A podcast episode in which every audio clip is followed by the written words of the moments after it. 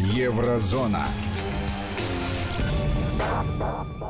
Здравствуйте, у микрофона Евгений Яковлев, с нами Владимир Сергеенко. Это программа «Еврозона». Владимир, приветствую вас. Здравствуйте, Евгений. Здравствуйте, дорогие радиослушатели.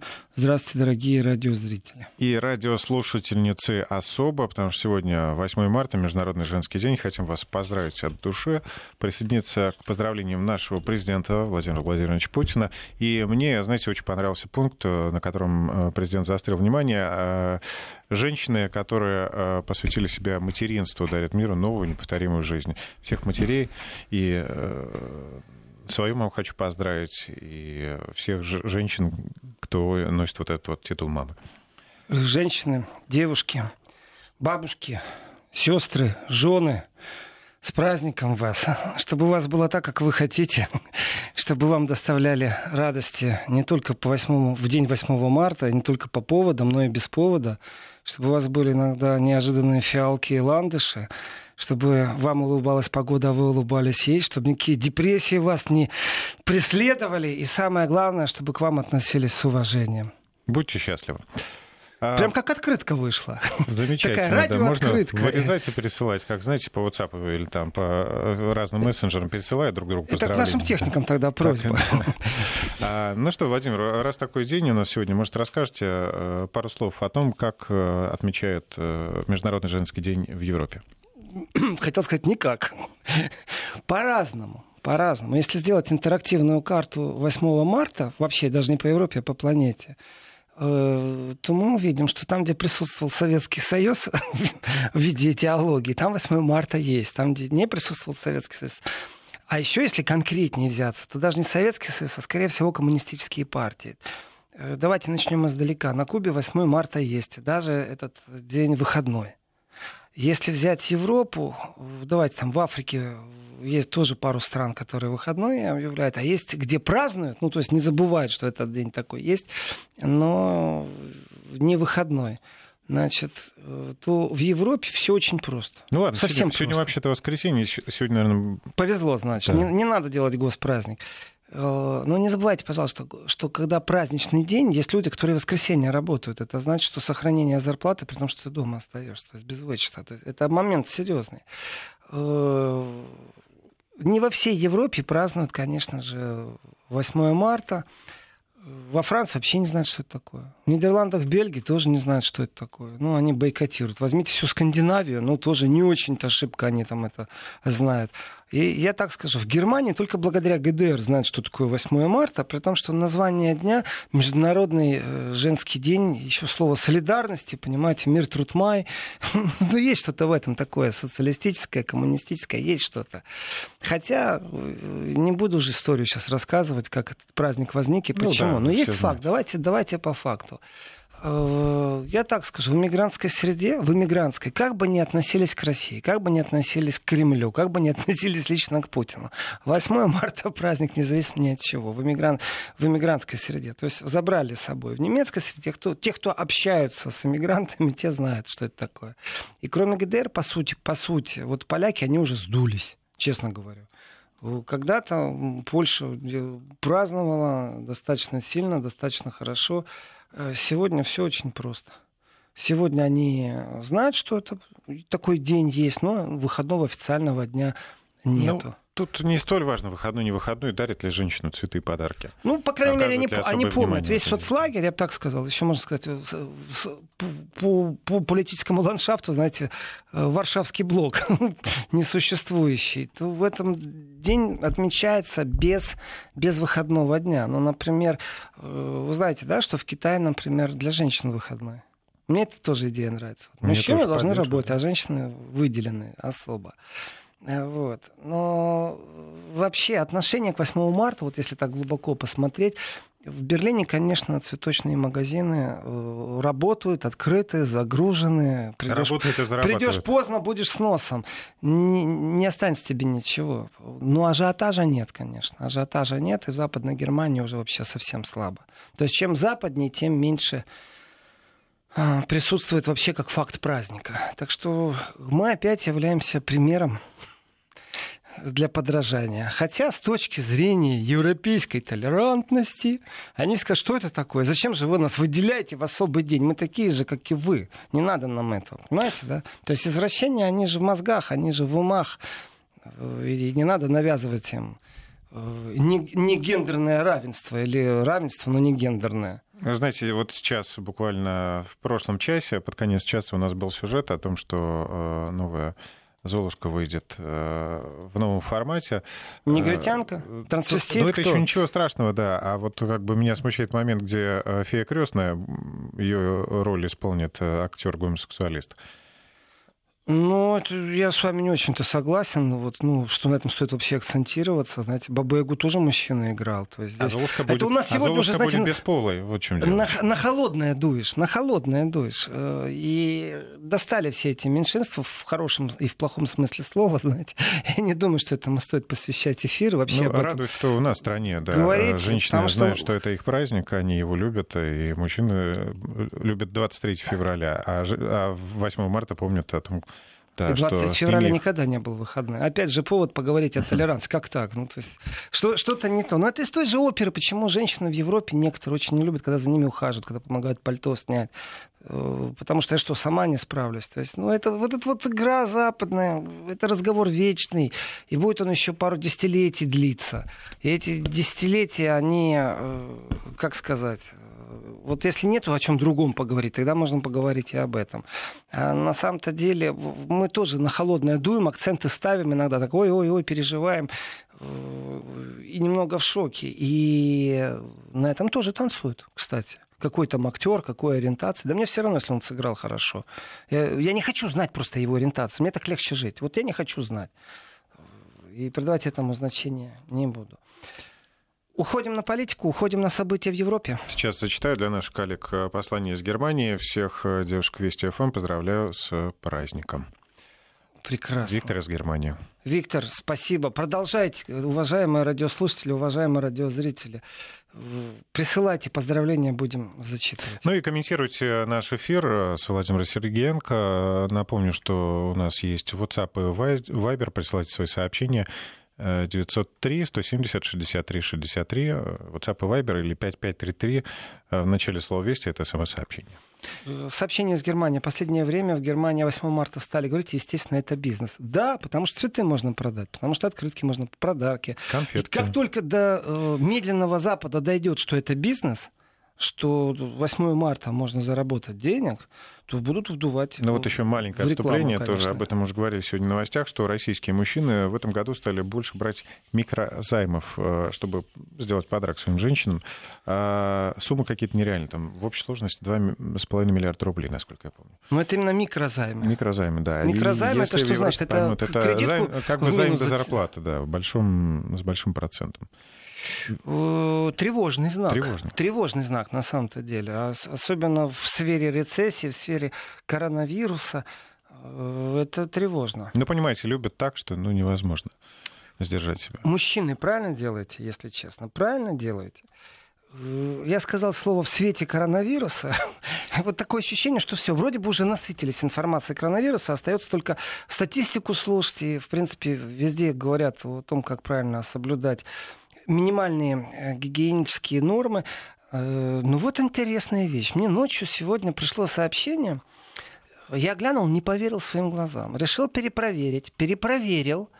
Э, для совсем скептиков можете тоже перепроверить. У меня в соцсетях выложено во всех, в Телеграме, там, в Инстаграме, в Фейсбуке, в Твиттере, краткое содержание и ролик, то есть самым недоверяющим. А, сообщение очень простое что 37-й альбом Астерикс, «Приключения Астерикса», знаете такого героя французского? Uh-huh. 37-й альбом, который был представлен э, на зрительский суд, суд в 2017 году в октябре, Э, называется он из Италии в Италию, транзитом через Италию. То есть там слово Италия обыгрывается. Его перевести достаточно тяжело, как по-французски это произносится. Так вот, там есть герой, э, возница, который, знаете, там гонки на каретах, на этих э, римских да. э, колесницах. И один из возниц э, в маске. И как вы думаете, как его зовут, этого возницу? Альбом 17 года, 2017 года.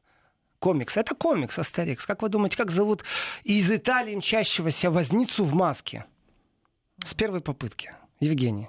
М, Ну, пожалуйста. ну, Вирус. Коронавирус. Да ну, Вот быть такого не может. Я, вот не, верю. поверил, и я не поверил, поэтому я пошел это проверять. Не могу сказать, что полночи достаточно быстро нашел и альбом. Да, действительно, действительно, это правда. Семнадцатый год, э, комикс. Ну, как листаем? Как, как листаем в интернете есть картинки. Кому кто не верит, еще раз зайдите ко мне в соцсети. Я выложил, я сделал скриншот. Притом я посмотрел по-французски, по-итальянски, по-немецки. Э, Сейчас можно купить этот альбом э, уже, ну, как немного раритетный, конечно же, это не свежий э, комикс. Но тем не менее, тем не менее, представляете, вот как не верить в теорию заговора, как не верить в мистера Зло. Надо пересмотреть теперь э, все Джеймс Бонды. Тут хочешь не хочешь поверишь, да. Помните, Если ты даже тоже- никогда в это не верил. Э, Помните э, Симпсонов мультфильм? Может, фильм, мультфильм сам вы не смотрели, но, может быть, дошло в информационном поле. Ну, какими фрагментами. Трамп. Трамп Мгм. же э, представлен как президент, Трамп же в комиксах появляется. Благодаря своей прическе, яркости поведения, а также, наверное, финансированию. То есть я думаю, в принципе, там, если бы сегодня шла 101 серия, ну погоди, было бы глупо ее не использовать в рекламных целях. Ну и договориться можно всегда с продакшеном, с производителем, с продюсерами, чтобы впихнули какую-то фигуру вплоть до денег. Ну почему нет? Ну, как Трамп попал в комикс, теорий много. Я э, контракта не видел, поэтому только видел самого Трампа, где нарисовано в 2000 году, что э, Трамп президент США. Это что, предсказание у тех, кто комиксы рисует, или это заказуха? Если в случае с Трампом это заказуха, то в случае с коронавирусом, знаете, как становится странно страшно. Я не хочу эту тему развивать очень глубоко, но факт есть факт. Мало того, опять же, это вдогонку, это мне присылали, э, прислал издатель одного из журналов в Германии. Его можно сравнить как Шарли Шебдо, меньше известен, э, потому что не такой ядовитый, не наступает на пиаровские грабли с точки зрения плевать на все, лишь бы только о нас говорили. Ну, такие журналы есть. Помните «Советский крокодил»? Вот, ну, такие Мгм. острая сатира, острый юмор. Вдогонку мне прислали видео э, на немецком языке. Женщина в руках держит баллончик, э, что-то типа вроде как тараканов травить, что-то типа как, э, ну не знаю, там распылитель для, для дезодорант в ванной комнате, ну что-то в таком духе. И зачитывает, против чего это применяется. И делает акцент, там наклеечка, что срок годности еще истек еще там в 2014 году. Э, Баллончик держит в руках, цена евро 99 и читает применение. И в том числе там стоит коронавирус на этом видео. То есть какой-то баллончик Нет, против ну давайте тараканов, там так. Начнем с того, что э, слово само коронавирус, оно известно давно. Э, Просто это коронавирус, который сейчас э, заражает всю планету, это ну, новый тип. Само слово уже давно известно ученым, и даже несколько раз подобные эпидемии случались. Ну, а теперь без, без теории заговора. э, В ночь на 8 марта итальянские СМИ сообщают, ну, не все, но многие, о том, что вводят определенные меры, меры ограничения по передвижению Италии. Ну, фак- фактически это изоляция области Ломбардия. Ну, Венецию закрыли. Сообщают, что Венецию закрыли. Э, Что значит изоляция и что значит вообще, что за ограничения? По тому, что пишут итальянцы, это значит, э, что покинуть город или въехать в город вы можете только в случае крайней необходимости. Отменены мероприятия, и список мероприятий, которые стоят, это значит, э, смотрите, школы не работают, детсады не работают, там, где ограничения введены. Собрания, общие собрания запрещены, э, единичные пикеты разрешены. Там нет пункта, по которому они запрещены. Например, бары и рестораны могут работать только в том случае, если гарантировано расстояние между посетителями один метр.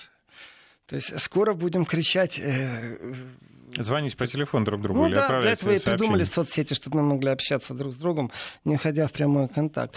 Но один метр — это серьезное ограничение для некоторых кафешек, которые живут только тогда, когда в них селедка в бочке, картинка. Ну, по Ну, количеству понятно, да, людей. конечно. Да знаете, Значит, атмосфера теряется, как же без такого Конечно, ажиотажа нет. Что ж за кафе? Зайти просто воды попить, посидеть, погрустить, какая-то депрессуха в этом всем есть.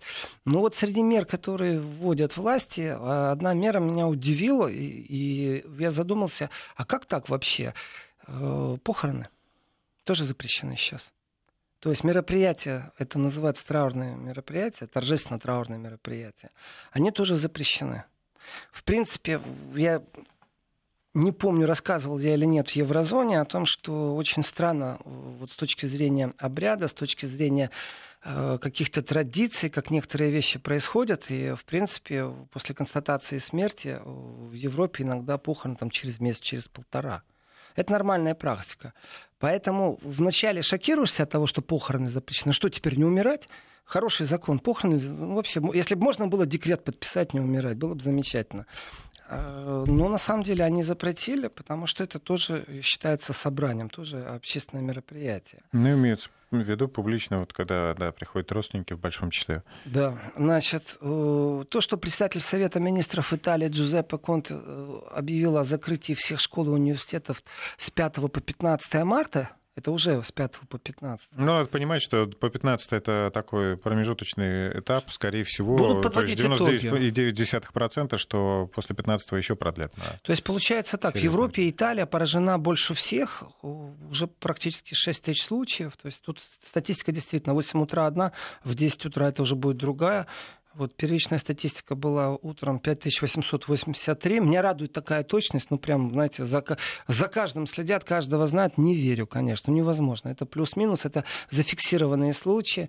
И э, в Евросоюзе Италия на очень плохом первом месте. Э, вообще-то, а на планете на третьем после Китая и Южной Кореи. Э, опять же, стали сообщать о том, что коронавирус мутирует что его симптомы уже по-другому выглядят. И это тоже очень такой тревожащий момент. И что касается э, вообще летальных исходов, то вот здесь вот я стал наблюдать, европейцы стали отчитываться. То есть они сообщают, вот в Германии еще ноль. В Италии э, за сутки 6 по 7 э, больше 1200 человек заразилось за одну, ну, вот считаются сутки отсчета. Поэтому я говорю, цифры, они такие плавающие. Э, в Германии 800 человек. Э, слава богу, летальных исходов пока нет. В Германии, в Италии есть. Я понимаю, что Венеция просто у всех на слуху, но на самом деле, если представить, то север Италии, он сейчас в достаточно сильном режиме карантина. Это еще раз к разговору о тех, и вчера разговаривали. Знаете, я не являюсь специалистом-эпидемиологом, но меня все равно спрашивают мое мнение. Э, лететь ли в Москву, не лететь в Москву, лететь ли в Италию, не лететь. Люди путевки взяли. Вот вчера говорил, сегодня говорю. Понимаете, как это происходит? Вот не дай бог с вами в самолете летит человек, у которого все признаки... Не вы, у вас все в порядке. Но если с вами летел в самолете человек, ну не будете вы смотреть ни Венецию, ни Пизанскую башню, тем более, что они уже на карантине. Э, потому что вас на карантин принудительно отведут. Тем более, если вы не гражданин этой страны. Потому что итальянец может быть у себя дома на карантине, а в гостинице границу, у вас нету карантинных условий. Поэтому вас отправят э, в другое место, где за вами будут наблюдать. Ну, точно и та... по возвращению домой в Москву то же самое И точно так же, если вы прилетаете в Москву, абсолютно правильно, Евгений, а, считаться нужно, что поехал туда, отпуска нормального не будет. И при возвращении, опять же, ситуация какая? Вы летите в самолете. В этом самолете с вами будет один пассажир, не вы, один пассажир, у которого будет диагностировано, при том, что все списки есть. Мы же паспорта даем, когда мы регистрируемся и билеты покупаем на авиаперевозки.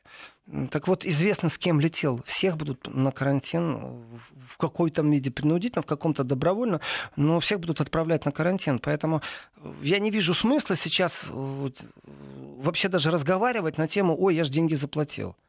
Ну да, заплатил. Ну, если хочется на карантине посидеть, вперед и спесть. Мое личное мнение.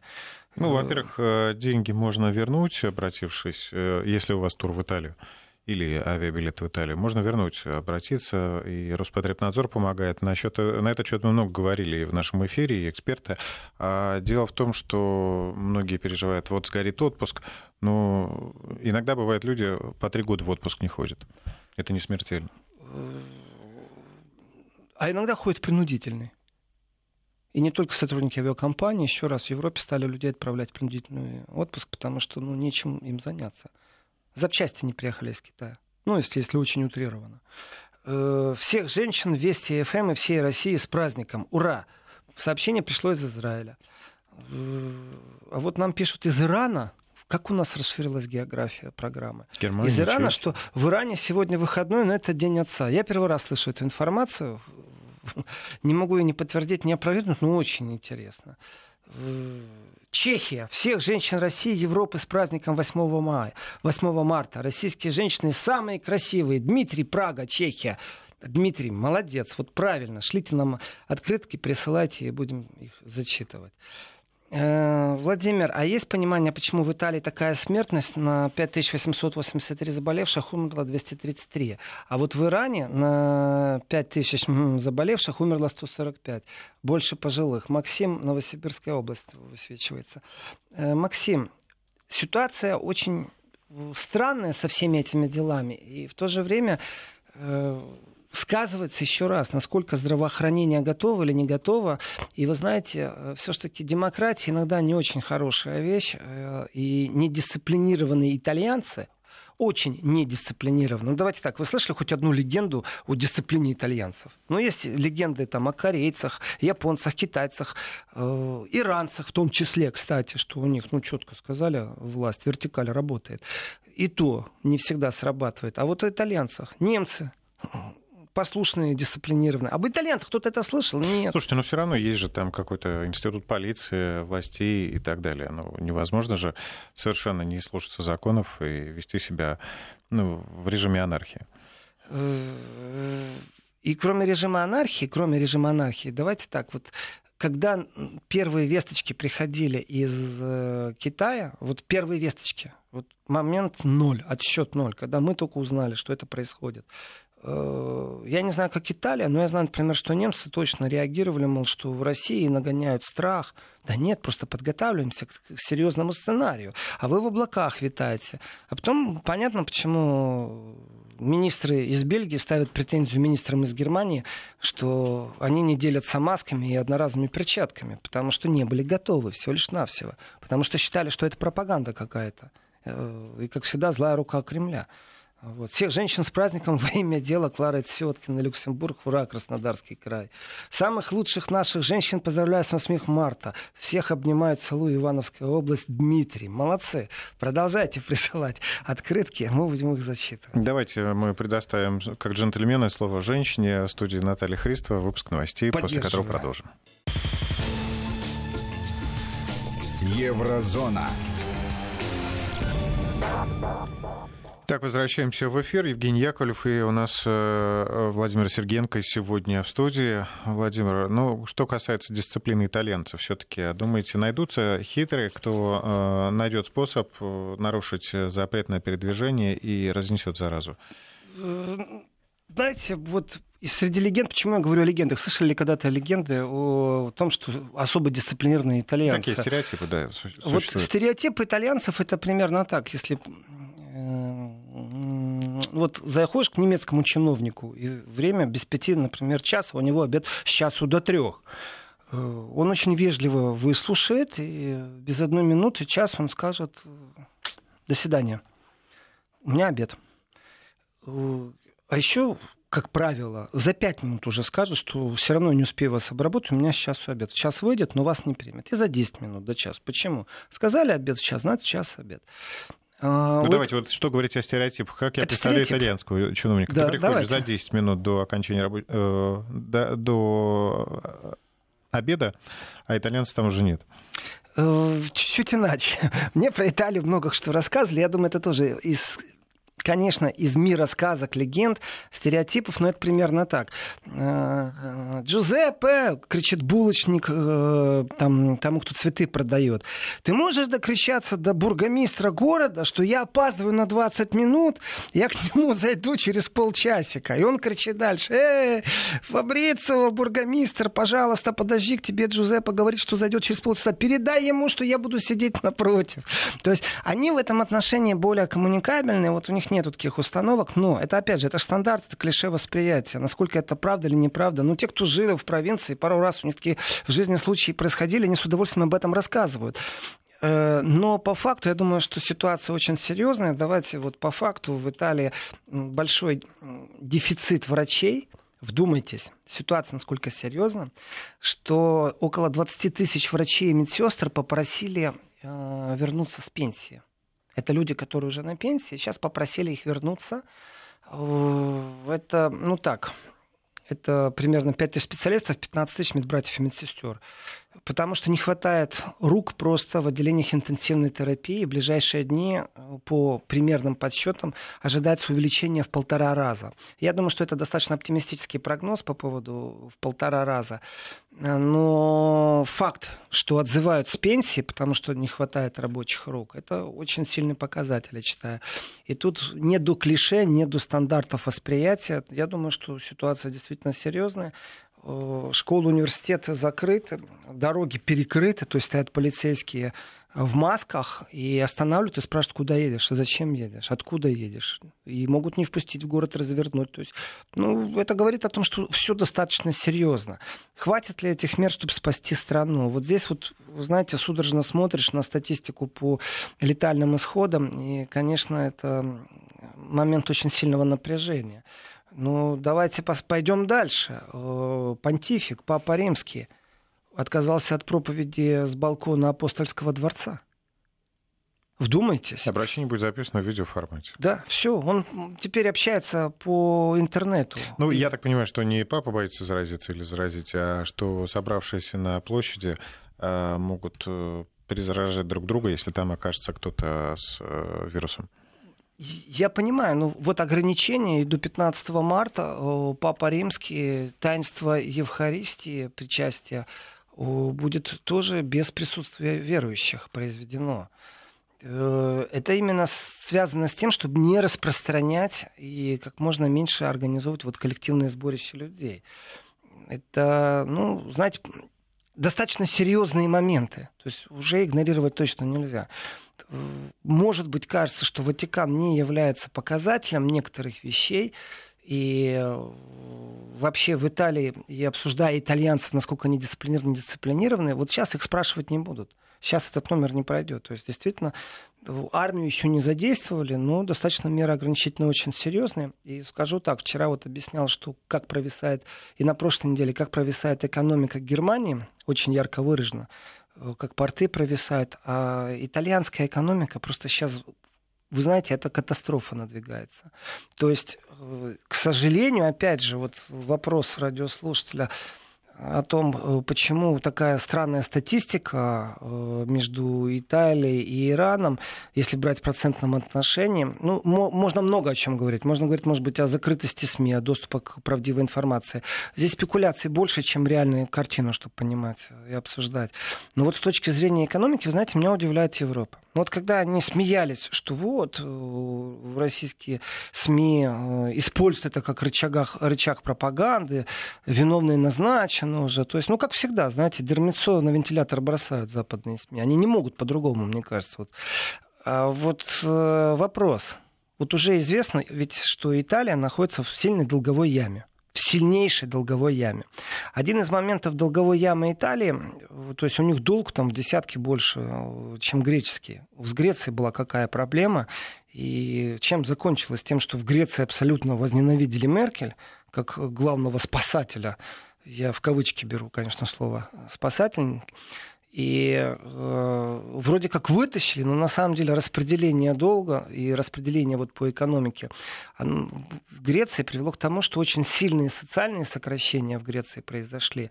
Заложили все, что можно заложить государственно, а это вещи, которые приносят прибыль. То есть они приносили государству, но государство было вынуждено пойти на шаг э, не только переструктуризации бюджетников, но еще и под заклад отдать то, что приносит прибыль. И кто это все скупал? Почему немцев так не любят? Те, кто имеет деньги, самые богатые страны. То есть был фонд спасения, но в то же время не забываем, что существует еще и э, капитал потоки, которые ну, не имеют отношения к государству, но имеют почему-то какие-то льготы или быстрее реагируют на рынке. Так вот, в Италии э, уже череда банкротств была банков. И долг у них намного безумнее, чем в Греции, там триллионы просто. А теперь представьте себе, что экономика сейчас провисает. То есть Италия останавливается в туристическом смысле, но кроме туристического, вот все почему-то думают, туризм, не приехали, не уехали, не разместились в гостиницах. А давайте простую вещь, сами себя спросим. Вы готовы сегодня купить э, свежедоставленную сумочку из Италии, свежедоставленную одежду из Италии? Ну, то, что месяц назад выехало, да и ладно. Или два месяца назад. То, что на складах лежало. То есть сегодня что-то происходит, а мы это почувствуем через полгода. Точно так же вы думаете, что итальянцы могут сидеть и строчить э, обувь, одежду, если нитки в Китае не производят и не отправляют. Э, есть производства, которые ну, не совсем полностью прикрыты национально. То есть они зависят все-таки вот составных, то, что я говорю, запчасти не приехали. Это не запчасть, не шестеренка какая-то к немецкому автопрому. Это глобальный процесс полностью. Это действительно начиная от ниток, заканчивая э, даже составными для фармакологии. И здесь творится черти что, потому что некоторые не осознали, поставки из Китая вышли, но они уже не идут как три недели. А сухогруз идет шесть недель. То есть вроде бы как все еще идет а завтра оно просядет уже окончательно. Вот тогда можно говорить полностью и о политическом кризисе, и э, никакой Папа Римский по интернету уже не спасет. То есть это будет социальное напряжение. И так оно существует в Италии. И кризисный штаб, вот почему я говорю, что я удивляюсь Евросоюзу. Кризисный штаб слишком поздно первое заседание сделал, когда уже коронавирус действительно не как мифическая проблема, а как реальность жизни уже пришла в Евросоюз. И опять же, вот комплимент Австрии, которая реагирует достаточно быстро и эффективно. То есть то границу перекроет, то еще что-то. Но с точки зрения экономики, ближайшее будущее это вообще трагичная вещь сейчас будет в Евросоюзе. И с точки зрения социального напряжения, когда люди будут без работы, опять же, кто, кто будет успокаивать? Э, председатель Евросоюза, главный еврокомиссар, ставленник Меркель будет говорить, спокойно мы совсем справимся. Да уже кризисные должны сидеть э, штабы и думать, что делать с экономикой экономикой Евросоюза, как жить да дальше. уже надо не думать, а предпринимать конкретные шаги. И конкретные шаги тоже, потому что это распределение в любом случае, это и от Центрального банка очень много сейчас будет зависеть. В Америке уже отреагировала тоже, есть такие э, проценты займа, и они меняются. И в этом отношении вот у меня странное ощущение. То ли они все в подполье, и забыли поделиться с журналистами, что они там совещаются, созваниваются, э, и при этом будут организовать панику этих нагнетать. Но, как правило, вы знаете, о всех собраниях, о всех совещаниях нам сообщают. Собрались министры внутренних дел э, по сирийским беженцам. Нам сообщили, что они как минимум собрались. Э, из шести часов заседания мы знаем там буквально э, три страницы итогового документа. Собрались министры иностранных дел Евросоюза, мы знаем. Собрались министры здравоохранения, мы знаем. Сейчас должны собираться главы государств – и при этом должны присутствовать и главы центробанков. То есть это такой ком неимоверных проблем, которые со всем этим связаны. Э, уже не просто, знаете, такой прогноз пессимист, пессимистически настроенных а наблюдателей, что рецессии не избежать. Да она уже вот. Пришла и стоит. У нас еще есть время. Если у нас еще есть время, э, по поводу Папы Римского вопрос, сдал ли он или не сдал э, тест э, на коронавирус, даже этим интересуется. Вы знаете, приступы кашля у него были. И в этом отношении говорят, что сдал на тест на коронавирус, потому что страдал приступами кашля, и несколько мероприятий было перенесено. Так что правильно интересуются наши радиослушатели. Слушайте, я вот не помню, но, по-моему, именно вот тест на коронавирус, анализ, по-моему, он специально не сдавал. То есть э, прошло время, стало понятно, что все хорошо, и э, решили, что коронавируса у папы нет. Прерываемся на секунду. Вести ФМ. А здесь, наверное, есть какой-то вот э, религиозный аспект, наверное, Ой, Евгений, вот, вот здесь, честно говорю, даже не знаю насчет религиозного аспекта, э, потому что Италия одна из первых, э, в принципе, заговорила о том, что богослужение в храмах отменить, одна из первых. И я так скажу, здесь была определенная заочная перекличка, э, стоит ли игнорировать запрет властей, стоит ли ходить в храм. То есть что мы ставим выше? Религиозные аспекты существования и обрядов или все-таки четкое распоряжение властей Италии? Я сейчас имею в виду в том числе и православные храмы. Это вопросы очень специфические, есть свое мнение, но я хочу вот зачитать из Германии с праздником всех женщин, Рязанская область, ну просто потрясающе длинное послание, все читать не буду, но самое главное, дорогие девушки, спасибо вам за доброту, ласку, поддержку, надежду во все лучшее и любовь. Дальше идет перечень за все, что, что нужно благодарить. Э, поздравления из Санкт-Петербурга, поздравления из Израиля, Красноярский край, молодцы, активно. Вся планета, в общем, поздравляет. Тут Хорватия, Украина, э, да, еще много сообщений из Германии. Э, вся планета, да, слушает Вести ФМ, поздравляет женщин. Как правило, вот я помню в старые добрые времена сообщения чаще всего приходили из Москвы и Московской области. А теперь я смотрю, Москва Швейцария. и Московская область очень отстает. Много Германии, вот Тель-Авив вижу. Молодцы самые лучшие, самые интересные зачитаю. Все подряд просто не, не, невозможно. Красноярский край. Владимир, поздравьте всех очаровательных женщин, сибирячек. Вот отдельно сибирячек поздравляем с весенним днем. Отлично. Горячие сердца и улыбки растопят зимний холод, счастья и цветов. Олег. Олег, уважаю. Возвращаясь к коронавирусу и к тому, что религиозный аспект или нерелигиозный аспект. Значит, э, мое недоумение по поводу Евросоюза и недоумение, почему у кризисного штаба нет который связан с экономикой. Вот что делать и как быть. А вы знаете, не вся экономика Евросоюза заточена на э, экспорт. То есть вот экономика Германии, она направлена на экспорт. Соответственно, у них проблем намного больше, чем у тех, кто на экспорт не э, направлен. И опять же, э, когда Америка вводила в одностороннем порядке санкционный режим против европейских поставщиков сельскохозяйственной продукции, там оливки, э, вино, они же должны были как-то переориентироваться. Очень многие переориентировались на свой собственный рынок. Ну, как-то не смешно, но это правда.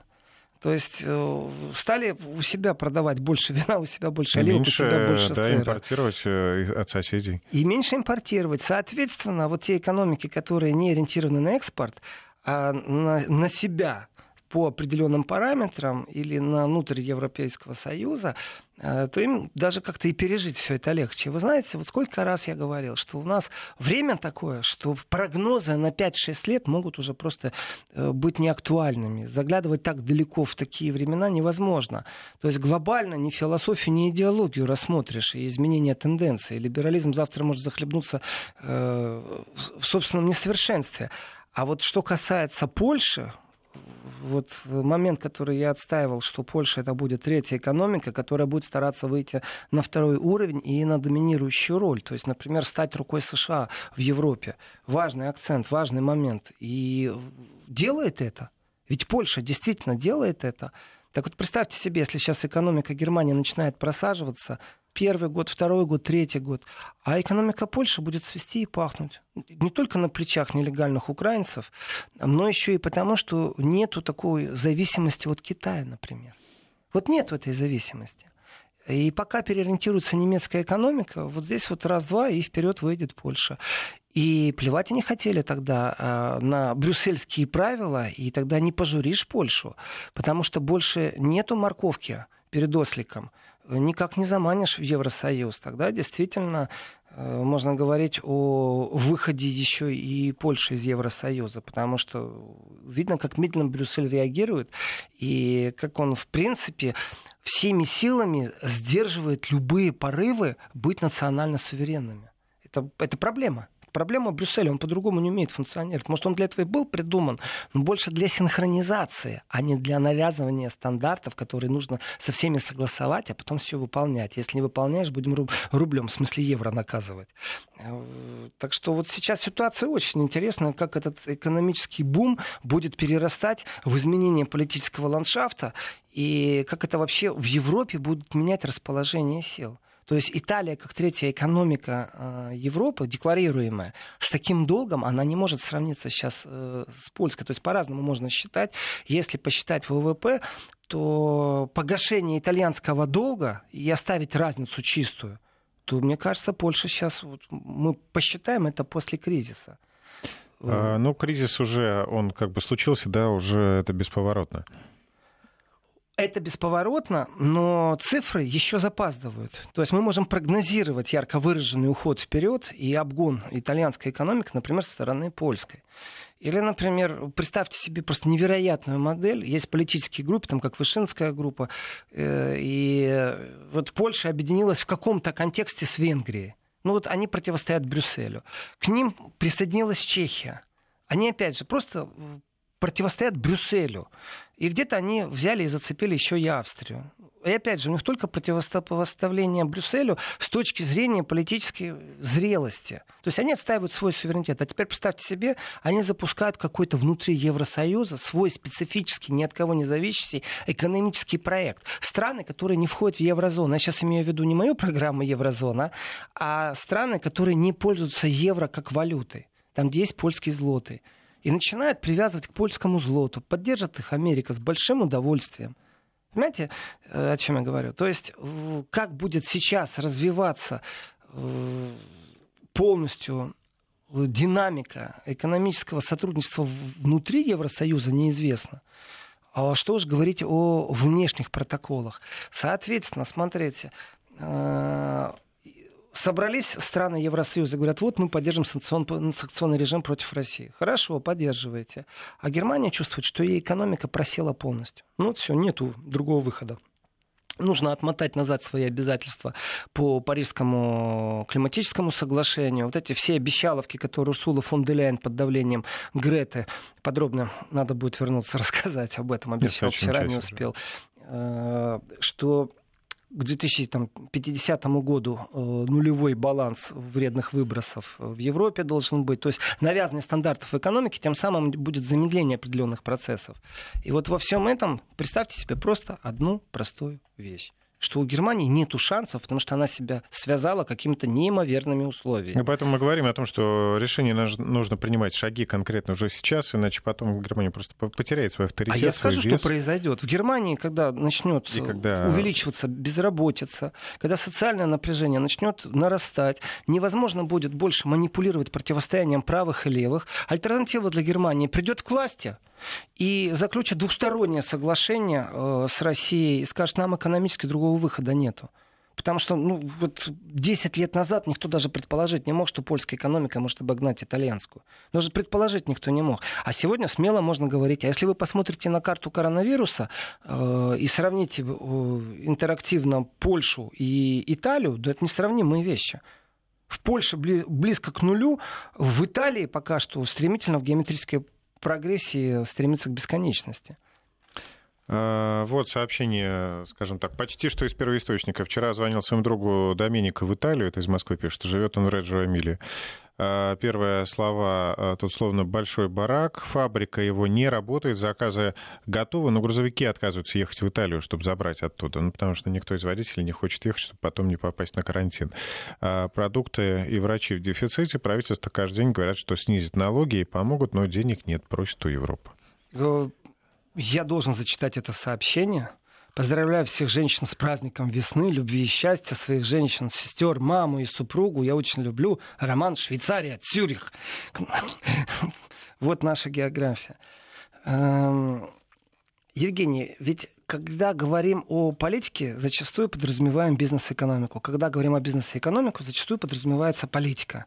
При этом э, какой-то местный олигарх, у которого стадион в каком-то провинциальном городишке в Германии, он больше влияет на политику, чем любой там доминирующий политики с партии христианских демократов или зеленых. Да плевать они хотели на политическую конъюнктуру. Им важно, чтобы стадион работал, чтобы их дети ходили в юношескую спортивную школу. если он... Это, я говорю, нас, это я сейчас не придумаю, это факт.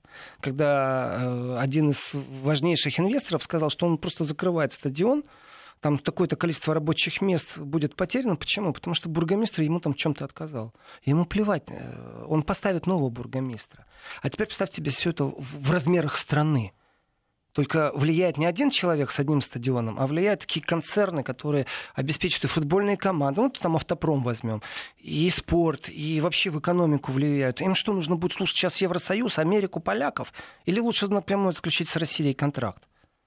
Вот он, у нас ближайший э, временной промежуток, и политическая конъюнктура будет меняться на экономический спрос.